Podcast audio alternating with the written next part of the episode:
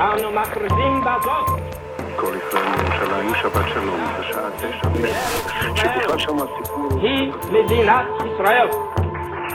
Israël in Nederland. Dit is de podcast van de ambassade van Israël die wij wekelijks in het weekend uploaden op ons Soundcloud-kanaal.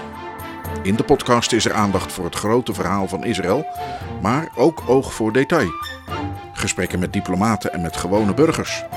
Joodse feesten, innovatie en toerisme. Ieder weekend dus de stem van Israël in Nederland.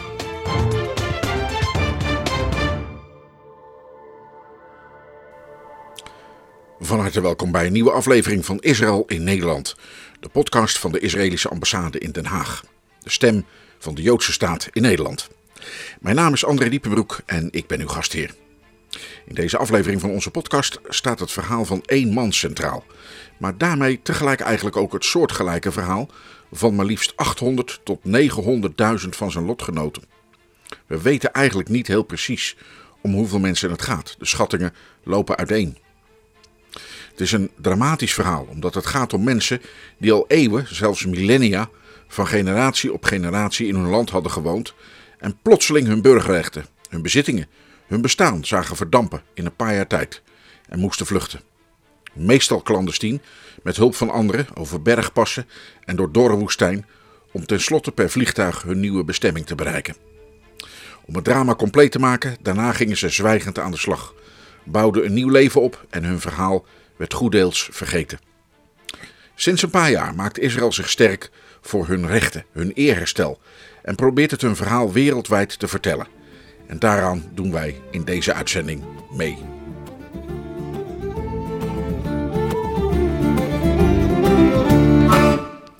Een verhaal moet eerst goed ingeleid worden.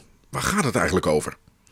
In mijn geval kan ik dan gewoon naar ambassadeur Gilon lopen en hem vragen naar wiens verhaal we gaan luisteren en waarom dat belangrijk en ook actueel is. This year, we heard the story of the family of Saleh Bahari. It's an interesting story, but uh, an example of many other stories, similar stories of other Jewish refugees who came uh, out uh, of the Arab countries uh, where they lived for many, many years, uh, felt an integral part of society in these countries, and one day found themselves under the necessity to escape, to go away, to run as refugees, leave everything behind. There is a tendency to speak in length about the story of the Palestinian refugees, although their number factually was significantly lower than the, the number of the Jewish refugees who had to flee the Arab countries.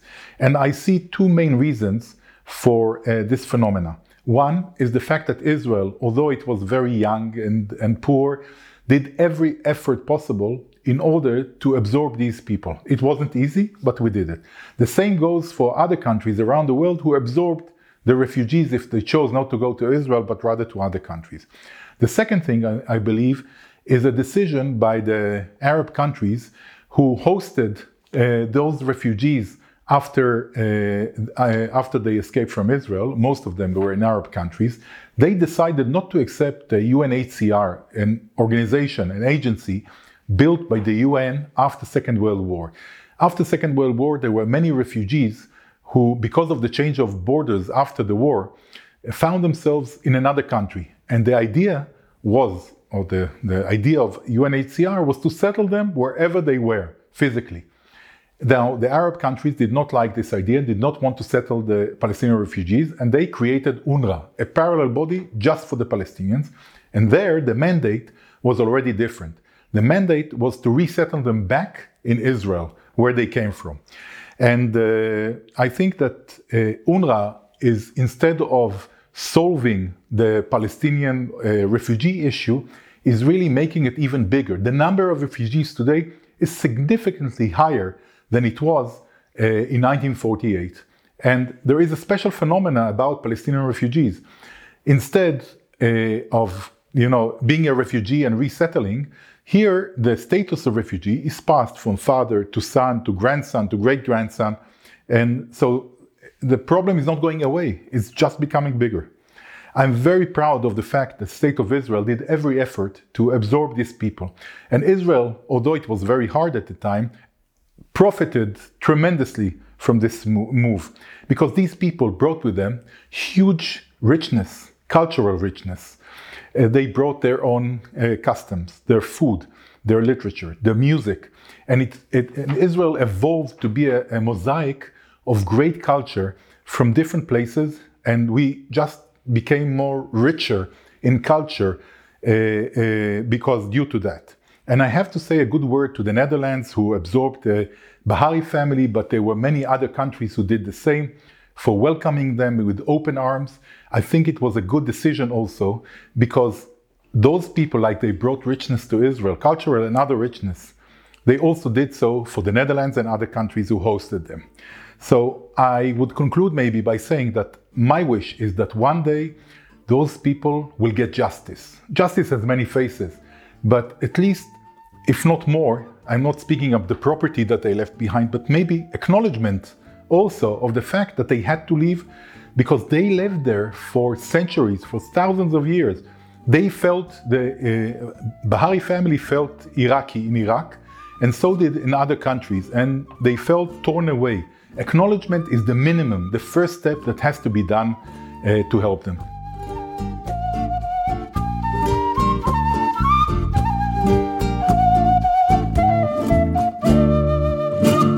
Joodse vluchtelingen, honderdduizenden. Arabische vluchtelingen daarna, eveneens honderdduizenden. Al deze vluchtelingenstromen werden in gang gezet door de gebeurtenissen die een climax vonden op 29 november 1947 in New York, tijdens de vergadering van de Verenigde Naties. De Tweede Wereldoorlog is afgelopen, de verschrikkingen van de Holocaust zijn duidelijk geworden en de wereld wil de talloze ontheemde Joden uit Europa een nieuw thuis bieden. Een thuisland dat dan al sinds de 19e eeuw in opbouw is, met een Hebreeuwse stad, Tel Aviv, met kibbutzen, met Joodse dorpen in het Britse mandaatgebied Palestina. Soms is het goed om zo'n moment nog eens even met elkaar mee te maken. We gaan naar die vergaderzaal in New York. De stemming over de deling van dat mandaatgebied in een Joodse en een Arabische staat staat op het punt te beginnen. You all know how to.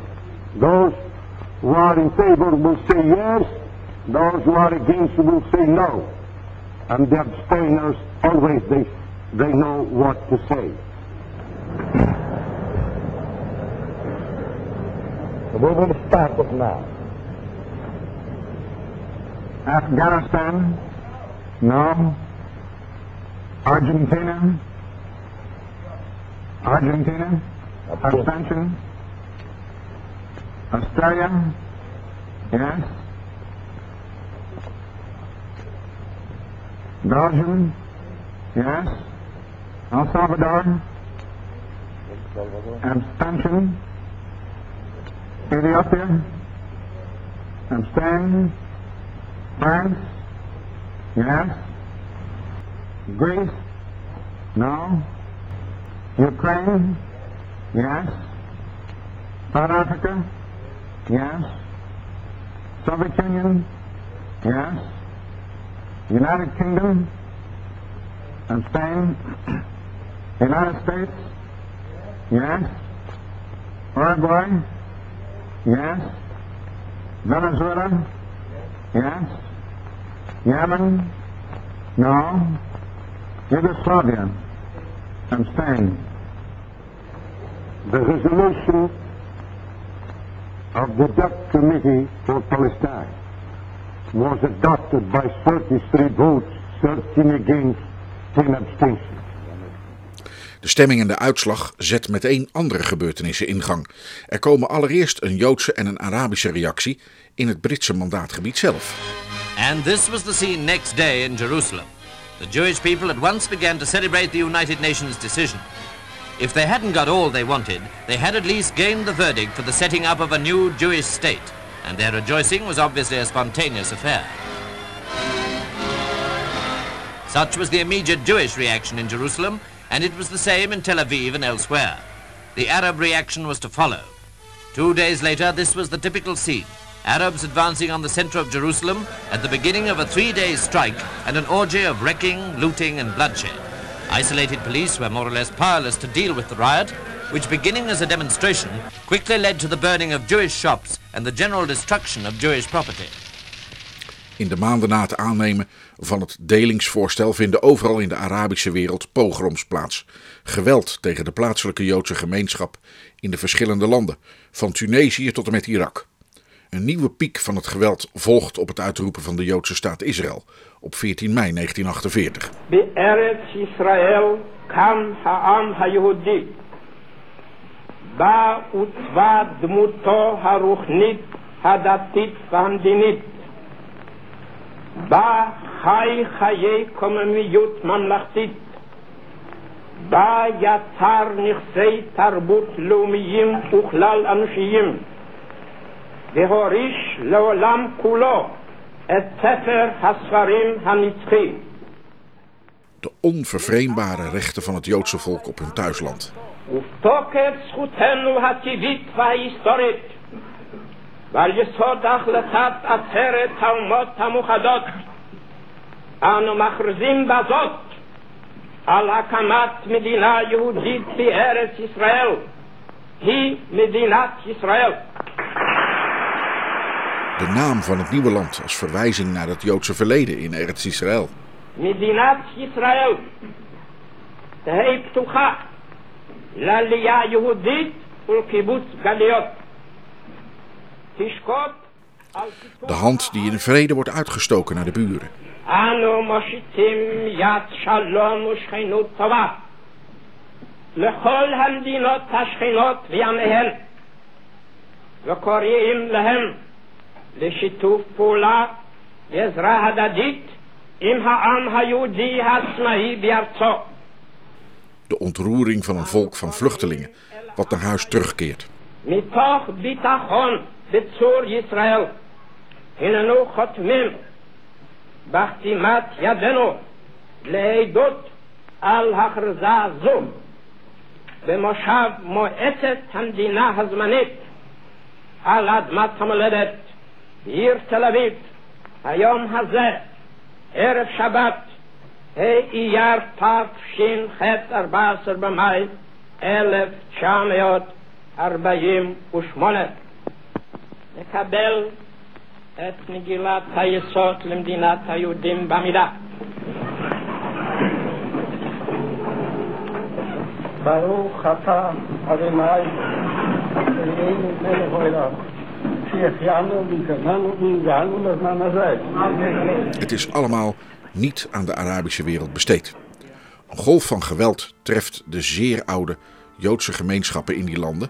De eerste vluchtelingen raken op drift. Uit Jemen wordt vrijwel de gehele Joodse gemeenschap in een paar jaar tijd naar Israël geëvacueerd.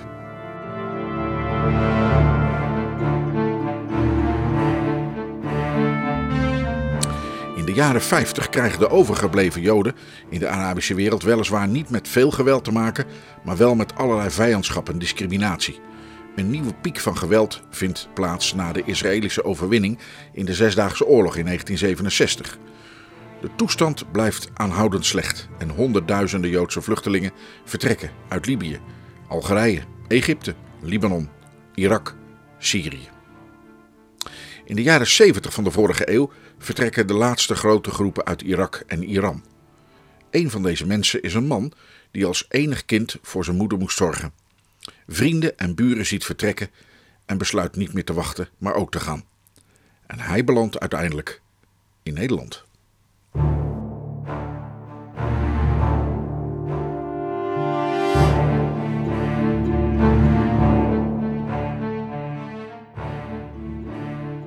Er was maar toen die tijd één weg. We waren ongeveer 3000 Joden. Uh, 2,5 zijn via, of 2000, 2500 zijn via het noorden uh, door behulp van Koerden naar Iran gebracht en daardoor naar alle landen. En de andere duizend, de regering heeft besloten om ze vrij te laten gaan. Met de juiste papieren en na tekening van een hele kleine papiertje die zegt dat als je binnen drie maanden niet terugkeert, ben je je bezetting, wordt je bezetting bevroren en de nationaliteit wordt ontnomen. Eigenlijk nietig verklaard. Kun je je voorstellen dat 2600 jaar met één kleine papiertje van drie regels wordt weggevecht? Het is niet, niet te, te noemen. Het is, het is, dus de duizend door begonnen en langzamerhand blijf ik alleen. Ja, die eh, kring, eh, vriendenkring, die is met de dag gekrompen. Die is elke dag word je ochtends wakker. En die en die en die is er niet. Toen de paspoorten, toen we vrij mochten reizen, zag je, dit is bezig. Hij heeft de ticket van volgende week. En de andere heeft een ticket van twee weken. Uh, dus iedereen daar begon langzamerhand uh, te vertrekken. Ik heb de universiteit doorgelopen en met uh, de afstuderen ging ik om me heen kijken. Nou, wat is de keuze hier? Of je blijft als de enige hier met vage toekomst, of de massa volgen. Dus in 1977 uh, heb ik besloten om naar Europa te gaan. En per toeval was, uh, Nederland, heeft Nederland de open armen. Ik mocht een, heel snel een visum hebben. Ik, mocht, uh, ik werd hier, zoals heel veel Joodse mensen uit Irak, werden we meteen op opgevangen door mensen van JMW. Uh, een onderkomen, kleine kamer, grote kamer, in een hotel. Het maakt niets uit, maar je had een bed en warm water. En dat was het eerste dat je vrijheid begon te ruiken.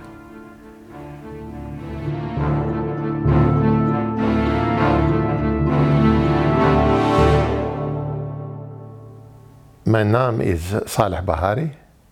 Ik ben geboren in 1953 in Bagdad. Uh, en mijn jeugd was een hele plezierige jeugd. Wij hadden twee Joodse scholen waar bijna de hele jeugd, de Joodse jeugd, daar naartoe ging.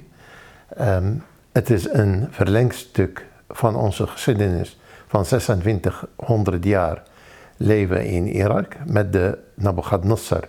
Die bracht alle Joden uit uh, Jeruzalem naar Babylon. Uh, tot de zes dagen oorlog in 67 hadden we een paar uh, problemen, eigenlijk problemenperioden. En dit zijn de, begonnen met de Farhoed. Die was de het initiatief van uh, Mufti Husseini, Mufti uh, Jeruzalem. Hij was diegene die de Joodse vernietiging geïnitieerd heeft. Um, en daardoor in 41, 42 waren pogroms voor de Joden. Dus 160 Joden zijn vermoord, alle, bijna heel veel uh, huizen, winkels zijn geplunderd. Farhoed betekent dat plundering. Dat betekent dat je de eigendommen van de anderen je eigen maakt. Uh, dat is de 42. Daarna was het rustig. Uh, tot ongeveer de 60 jaren. Toen de Baathpartij kwam aan de macht.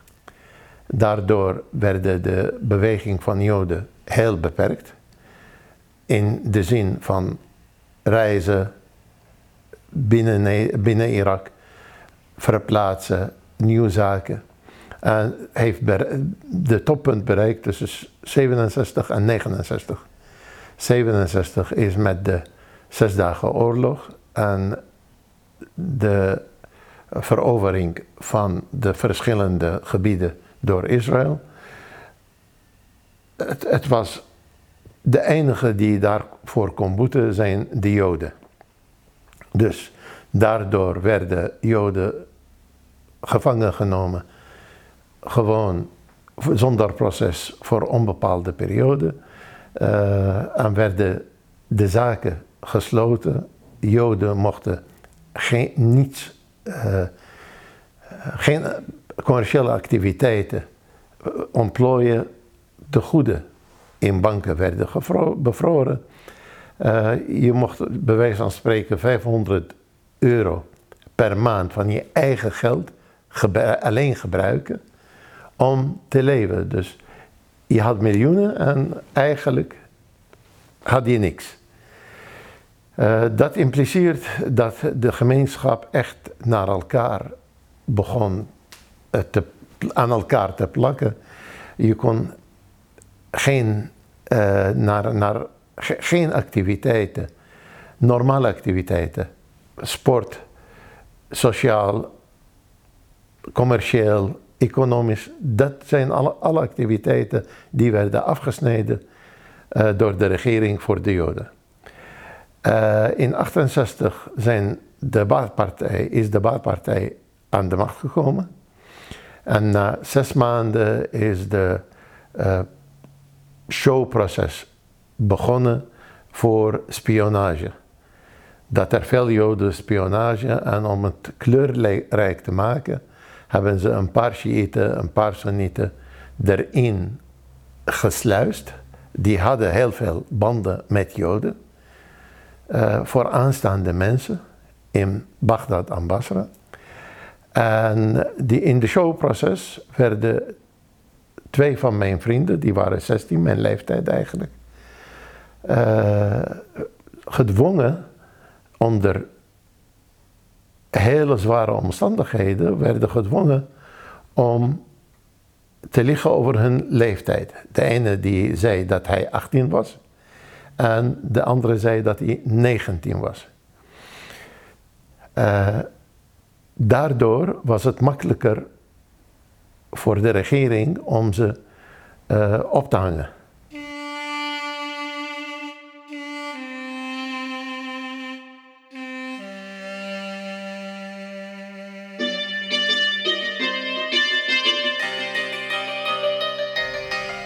In januari 1969 werden de negen in Bagdad en uh, geloof ik zes of vijf in Basra opgehangen en publiekelijk aan de massa vertoond.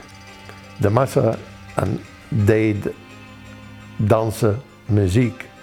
Ze waren blij dat er een, een spionagenetwerk is opgerond. Dat heeft een hele grote effect op, op ons, op de jeugd, op de teenagers van toen die tijd. Het was, jongen, wij zijn de volgende. Wie van ons is de volgende die gepakt gaat worden? Wat gaat gebeuren? Welke straf krijgen we als we, bij wijze van spreken, naar een tank gaan kijken? Als we langs een militaire kamp rijden, zou dat spionage betekenen? Als je een conversatie hebt met iemand, zou dat een spionage. Dus dat, dat impliceert dat wij introvent gingen. Dat met de dag was het.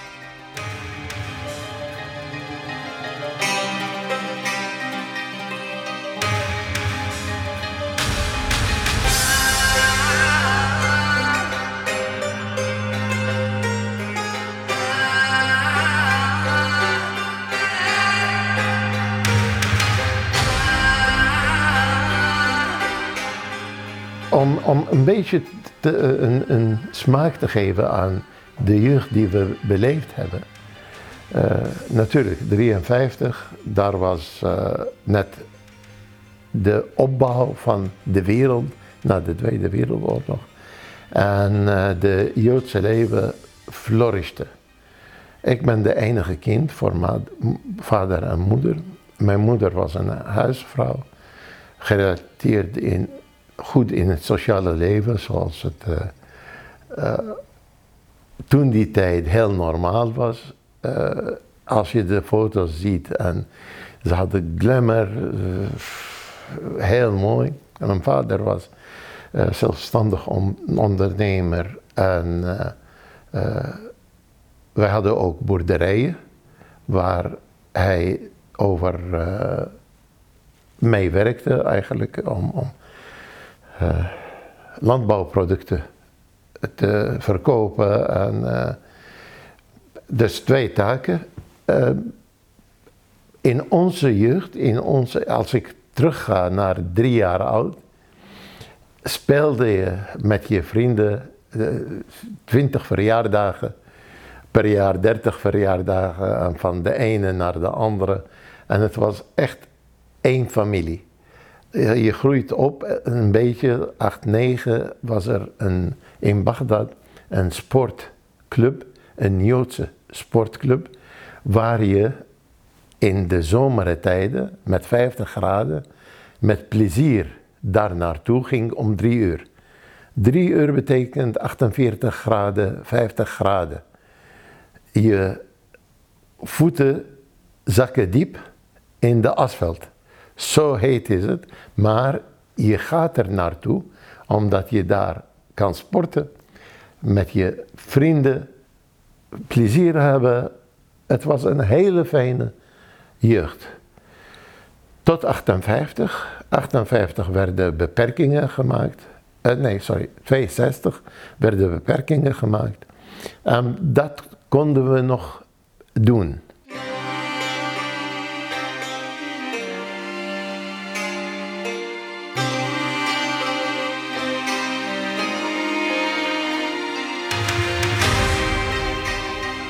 Teenage was een hele moeilijke periode, want het was de 67, het was de beperkingen, het was je moslim en, en geen Joodse vrienden ontvreemden zich van jou.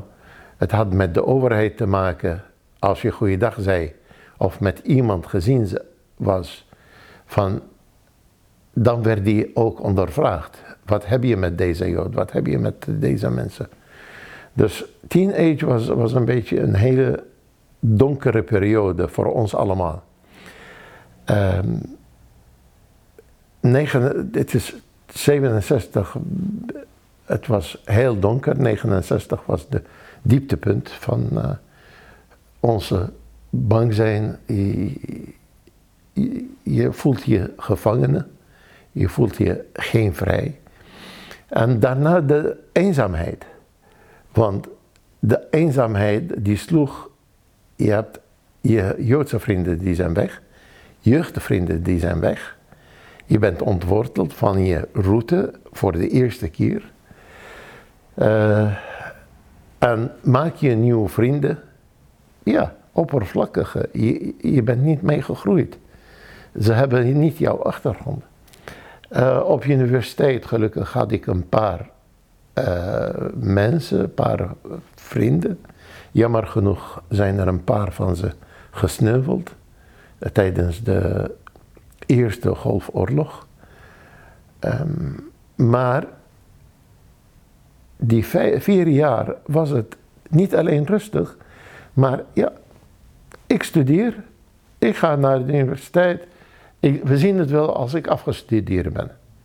Op het moment dat dat gebeurt, het was een hele zware periode, want je bent als enige kind, je hebt de verantwoordelijkheid voor je moeder. Mijn vader is in vijf dagen voor Yom Kippur oorlog overleden. Uh, dus je, bent, je hebt de verantwoordelijkheid voor je moeder. Wat wil je? Wat ga je doen? Nou, dat was de beslissing, de zware beslissing die moest genomen worden. Nou, nu het huis laten wat het is. Uh, en alle bezettingen, uh, materiaal, materieel en onmaterieel herinnering, geschiedenis, uh, warmte, andere alles achter je laat en wegwezen.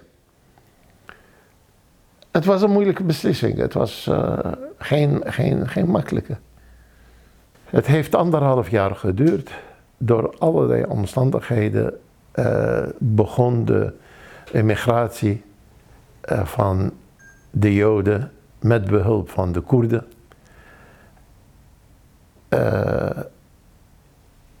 was het reëel. Dus eerst gingen de mensen naar het noorden van Irak. En door de Koerden werden ze gesmokkeld naar Iran, waar ze opgevangen werden en over de hele wereld verspreid. Uh, hier is het duidelijk te maken dat we te maken hier met vluchtelingen. In de jaren 50 waren vluchtelingen, in de jaren 60 waren Joodse vluchtelingen en in de jaren 70 waren vluchtelingen. Die waren zonder bezetting, zonder, behalve zijn, hun educatie en wat ze hadden in hun hersenen, hadden ze niks. Ze worden over de grens en zoek het maar uit. Dus de term vluchteling, die is precies van toepassing aan deze, deze mensen. De Joodse maatschappij, of de Joodse, Iraakse Joodse Ehm, bevolking had het geluk dat ze altijd konden aarde, desondanks dat ze worden ontworteld in, uit Irak, ze kunnen weer aarde, er desondanks ondanks hun educatie, hun achtergrond, hun verwachtingen, hun verwanten en zo. Nou,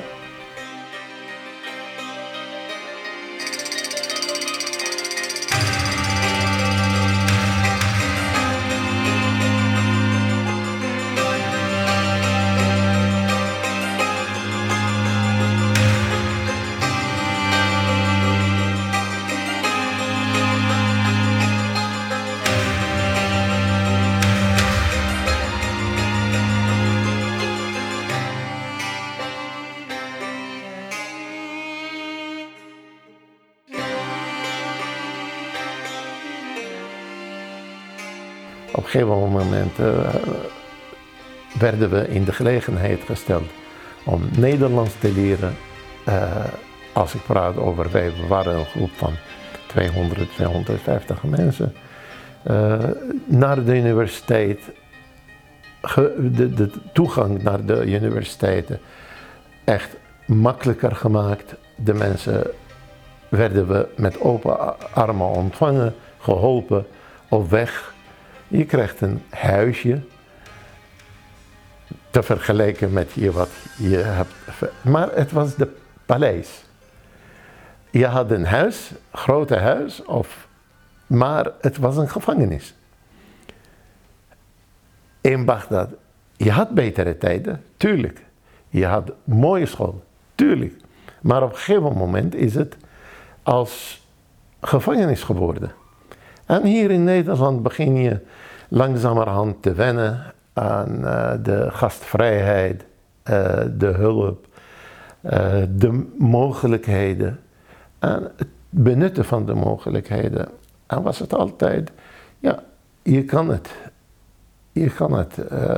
veel van mijn leefgenoten zijn afgestudeerd als ingenieurs, als economen. Ze hebben een eigen zaak. ze hebben gewerkt voor grote firma's in Nederland. Ik, ik ervaar Nederland als echt mijn tweede land. Het is niet alleen nationaliteit, maar uh, het, is, het is alleen de mooie van je land op Schiphol en je hebt de groene en de platte en Amsterdamse bos is vijf minuten hier uh, vandaan.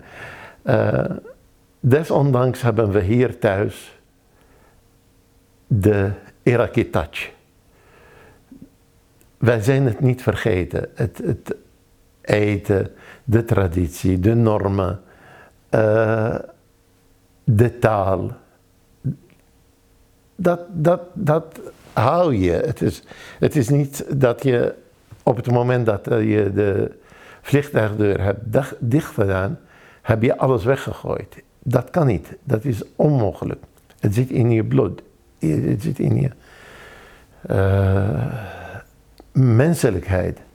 Dus je neemt je eten mee en je begint hier te zoeken naar de ingrediënten. En de ingrediënten zijn er niet. Dus je zoekt wie kan het eventueel meenemen als je die kant op komt. Eh, ik herinner me dat, dat, dat ik de, na vier jaar, na drie jaar, omdat er hier geen muziek was en de muziek was heel zeldzaam in, in eh, Arabische muziek, Irakese muziek, waar we op, mee opgegroeid zijn, eh, was het moeilijk hier te krijgen. Dus op een gegeven moment heb ik twee cassetten, weet je, de kleine cassetten gekregen. En dat was de grootste opluchting. Oh, ik heb hier een, een, een, een recorder en ik kan naar dit muziek luisteren. Het was een hele happening. Als je mij vertelt, vandaag was het zo belangrijk. Op dat moment was het belangrijk. Omdat je ontworteld werd. En je zoekt naar je route. Vandaag? Nee. Mijn route zijn hier, mijn kinderroute zijn hier. Eh, ze zijn Nederlanders met een tientje Irak, Irak erin. Maar ze zijn Nederlanders, ze zijn eh, gewend aan vrijheid. Ze hebben, geen na, nare en rare tijden meegemaakt. Nu met de COVID hebben we een ander verhaal, maar dat, eh, dat is eh, wat anders.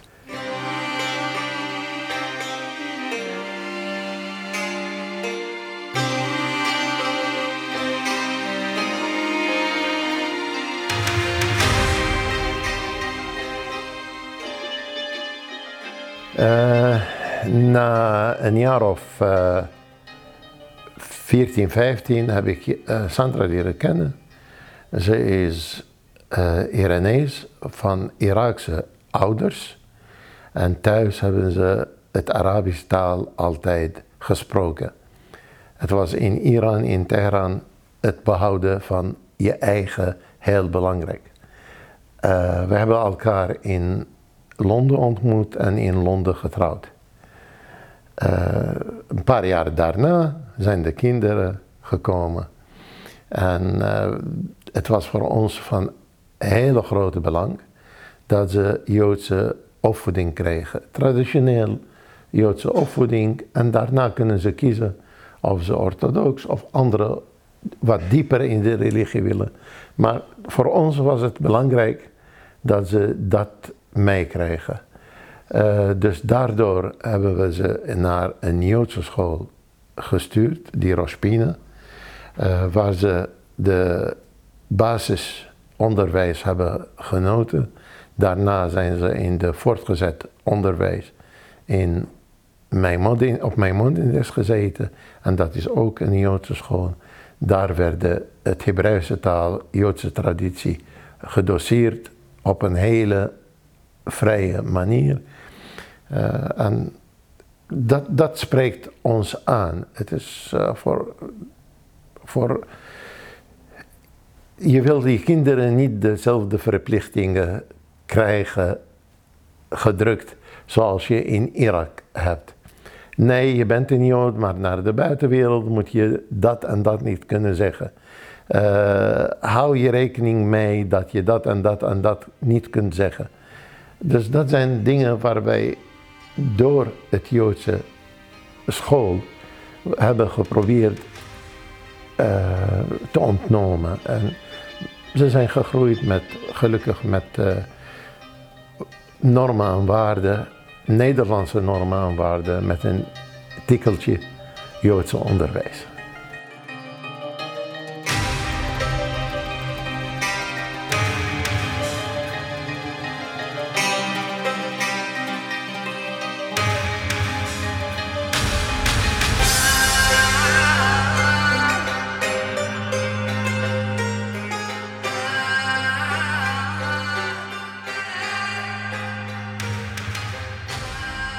Is natuurlijk een vergeten uh, bladzijde in de geschiedenis van de Joodse bevolking uh, van de Arabische landen.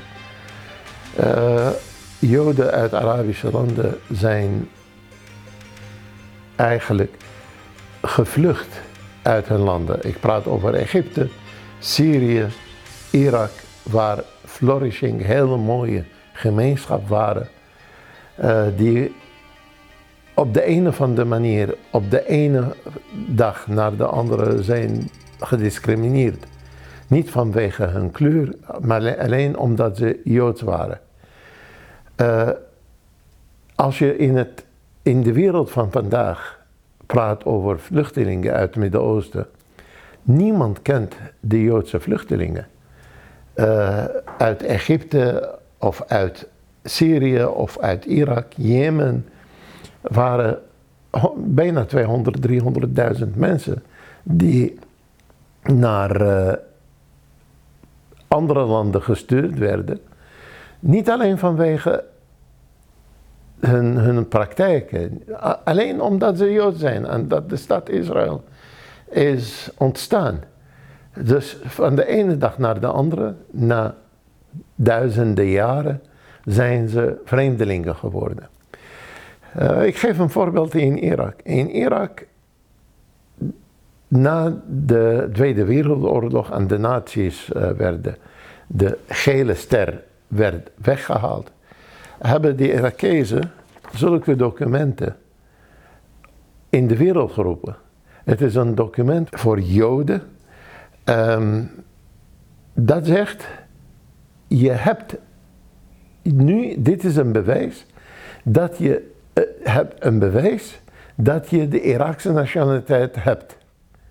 Een moslim of niet, niet Joods, die hoeft alleen maar zo'n papiertje te tonen en het is voldoende. Wij moesten dit papier, de papier jaune, en bewijzen elke zes maanden naar een bepaalde instantie om dit een stempel te hebben dat wij nog steeds in Irak zijn en hebben de nationaliteit. Uh, grotere discriminatie op ras kan ik niet me voorstellen.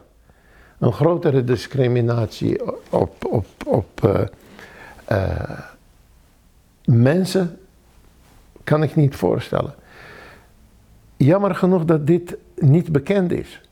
We, laten we ons sterk maken, dit in de wereld te roepen, veel mensen bewust van maken, dat, dat desondanks dat meeste goede leven hebben en redelijk leven hebben buiten hun moederland, maar het is niet rechtvaardig dat ze gewoon het land uitgestuurd zijn.